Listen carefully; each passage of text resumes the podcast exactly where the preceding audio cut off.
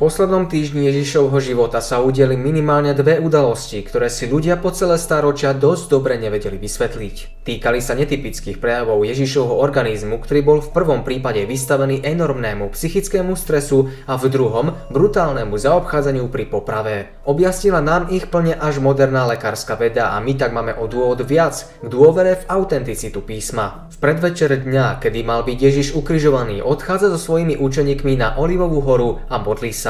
Vie, čo ho nasledujúci deň čaká a okrem ťažko predstaviteľného fyzického násilia bude čeliť pre neho zrejme ešte ďaleko intenzívnejším mukám. To všetko spojené s odlúčením od Boha Otca v roli obetného baránka, nesúceho na sebe hriechy sveta. Ježiš je v agónii. Slovom agónia, teda aspoň doktor Lukáš, evangelista, ktorý nám príbeh prináša, Ježišov stav popisuje. V jeho evaníliu čítame, že Ježiš v úzkostiach zápasil a modlil ešte usilovnejšie a jeho pot kvapkal na zem ako kvapky krvi. Skôr ako sa začneme zaoberať námietkou skeptikov vzliadnutou k očividnej podivnosti potienia krvi, chcem povedať, že neexistuje dôvod nebrať Lukášov popis doslovne. Teológovia a grečtinári sa inými slovami zhodujú na tom, že Lukáš nechcel iba prirovnať kvapkajúci pot k stekajúcej krvi, ale povedať, že krv bola skutočne v pote prítomná. Ako to teda je? Máme tu čo dočinenia s produktom prepujarej fantázie evangelistu, na ktorom môžeme ilustrovať dôvody pre nedôveru v presnosť novozákonných spisov? Ježiš nebol jediným človekom, ktorý si niečím podobným prešiel.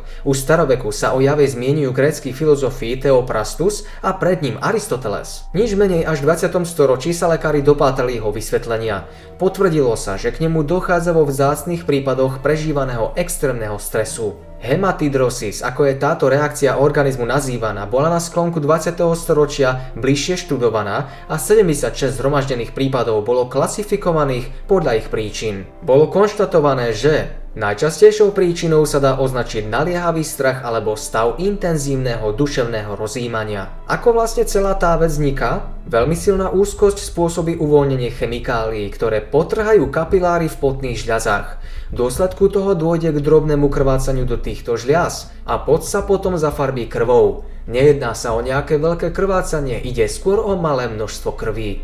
Jan vo svojom evaníliu zmienuje ďalší podivný úkaz. Rímsky popravca zistuje, že Ježíš je na kríži mŕtvý. Neláme mu preto nohy, aby smrť urýchlil. Odsúdenec sa tak nemôže nadvihnúť k nádychu. Ale pre istotu ešte prebodne jeho bok kopiou. Z rany sa podľa evanilistu vyhrnie krv a voda. Nie je to hrozne zvláštne? Čo sa stalo? Ako mohla vytiesť krv a voda oddelene? Nenechal sa apoštol Ján uniesť snahou nejak prispôsobiť realitu snahe o jej zduchovnenie? Ide o to, či sa dá s našimi dnešnými znalosťami fenomén vysvetliť a potvrdiť možnosť jeho výskytu behom tejto konkrétnej situácie. A ono sa to dá. Lekári označujú ako hypovolemický šok okolnosť, kedy dôjde následkom vonkajšieho i vnútorného krvácania a dehydratácie k výraznému zníženiu množstva krvi v cievach. Je veľmi pravdepodobné, že Ježiš po brutálnom bičovaní, ktoré samo o sebe mnohým prinieslo smrť, presne v takom šoku bol. Za takých okolností dochádza k trvalému zrýchleniu srdcového tepu, ktorý urýchli zlyhanie srdca a prejaví sa zhromaždením tzv. perikardiálnej tekutiny v membráne okolo srdca a pleurálnej tekutiny okolo pľúc. Vojak, ktorý sa chcel presvedčiť o Ježišovej smrti, prebodol pravdepodobne pravý Ježišov bok medzi rebrami. Kópiou očividne prebodol práve pľúca a srdce, takže po jej vytiahnutí vytiekla najskôr perikardiálna a potom pleurálna tekutina. Tá druhá pomenovaná vyzerá ako priezračná kvapalina podobná vode, za ňou nasledovalo veľké množstvo krví. Pre úplnosť chcem ešte reagovať na jednu vec.